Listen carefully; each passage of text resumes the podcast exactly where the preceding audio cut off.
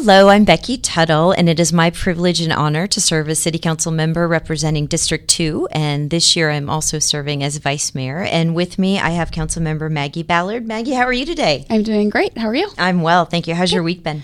It's been very good, very busy. Um, just trying to get prepared for this weekend. Yeah, absolutely. Did you do anything fun for the 4th of July, which seems like it was a year ago and was just a couple days ago? Yes, um, I worked a firework uh, tent, so we were very busy. Yeah, yes. I bet for sure. I didn't really get to do a lot. Um, just did some things around the house after being out of town, but did get calls and emails from um, constituents regarding fireworks. And I know we've been working on our plan in the community for several years to make sure everybody's safe and that you know we're allowing people to celebrate, um, celebrate safely, but then also you know some of our neighbors who may have issues with the fireworks. So I did speak with our fire chief, Chief Snow, and she let me know that the Wichita Fire Department is planning to put together a community committee to have stakeholders to be able to provide some input and options for 2023. That's So, great. Yeah, I always like to let our constituents and our residents know that when they reach out to us, we hear and we try and um, take their considerations into account for sure. Yes. So next week on a council, we have a pretty short council agenda, but we're going to be discussing several IRBs, and one of them is Wichita Machine Products. Our mission for the city of Wichita is to be an exceptionally well-run city, and one of the factors of that is to grow our economy.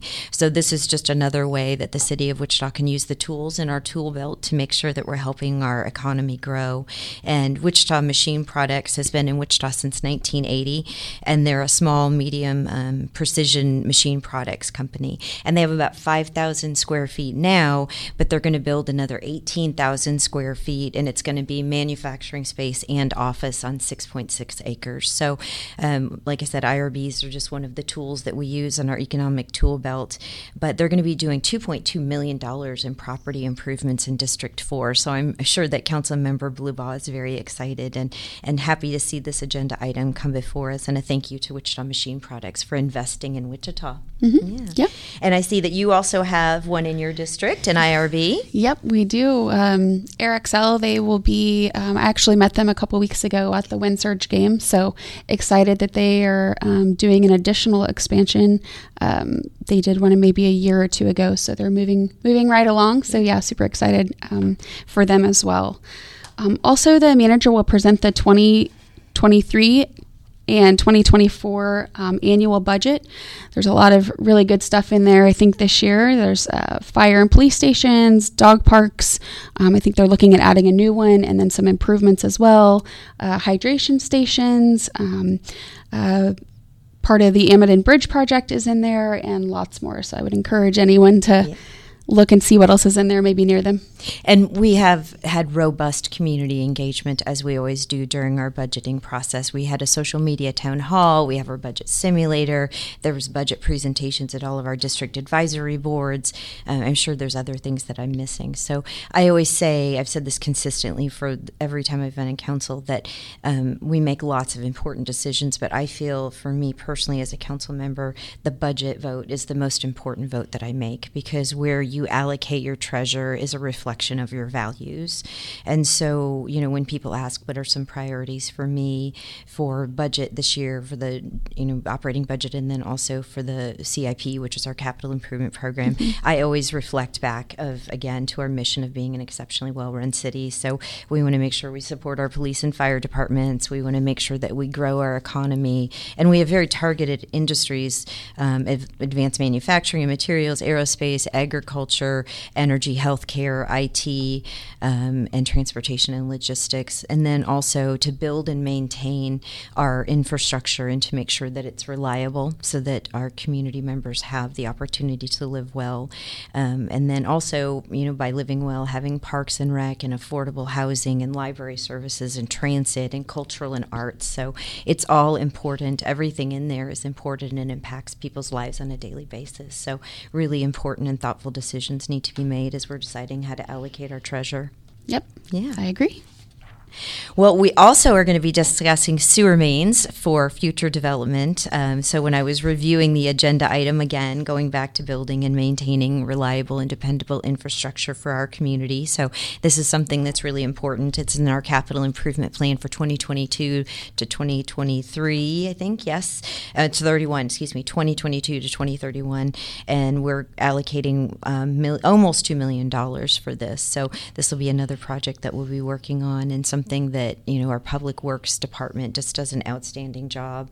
One of the things I think that happens in public works, and I laugh with Alan King, our director, is that people really appreciate their work when there's the absence of it, right? Mm-hmm. When something doesn't go well, or you know the water doesn't come on, or the the show the streets aren't shoveled, or or you know the sweet street sweepers aren't working. That's when people notice it. So this is just making sure that we're being proactive and making sure that we're taking care of the assets and expanding the assets that we we have. Awesome. Uh, next week is also the first meeting of the redistricting committee, um, and Councilmember Hoheisel will be making his appointment next Tuesday. Yeah, and I think the first meeting is going to be next Tuesday at mm-hmm. 4:30, and this is based on our charter ordinance 173. And so the, the kickoff meeting is at 4:30. It's going to be here at City Hall, and the Commission of Elders that six of us appointed last week, and then as you mentioned, Councilmember Hoheisel will this week will first understand what the requirements of Charter Ordinance 173 are, mm-hmm. and and I thought it might just be interesting for the community to learn what those are. That uh, making sure that in the six city council districts that we have that they're equal distribution. Um, and then there's also reasonable compact areas in each district that they're maintained. We also need to make sure that the election precincts that are set by the county election commission are followed so we can't break up hoas we can't break up election precincts. Um, we want to make sure that we don't use um, any partisan data. Um, I, th- I think it's such a a, significant and impactful um, and purposeful um, addition to our community, just something that's really important to me, and I think is is a true benefit that we're not partisan as city council members. We all just care about the community, and partisan shouldn't be a part of it.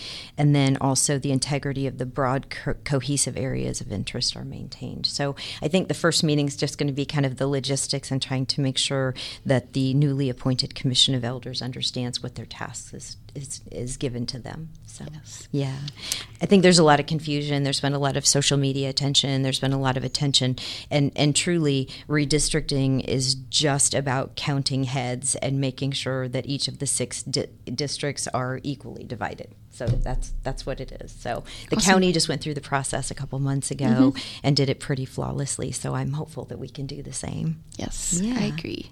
Uh, do you have any other? Do you have any weekend plans? I do. Um, one of the things that I'm always excited about it meets every other month is the Sedgwick County Association of Cities, mm-hmm. and I always try and go. And I used to go even before I was on council. But there are 19 cities within Sedgwick County, and then there's also the county is represented. And at tomorrow morning's presentation, it's going to be from a new initiative called Recovery Connect. And so I did a little research to find out what it was, and I'm very excited. It's a Sedgwick County initiative, and it's an economic recovery program. And the Wichita State University Public Policy and Management Center is the one who is going to be facilitating the process. And it's to connect individuals, small businesses, and non for profits to resources to help them recover from the pandemic. And so this is, it's going to be a website. There's also a process that they can go through. But let's say that you're an individual and you're struggling because of some, some implications from the pandemic, or a non for profit or a small business. This is an entity to provide you technical assistance to help you co- to you know kind of navigate you through the often con very complicated process right. of obtaining funds or services.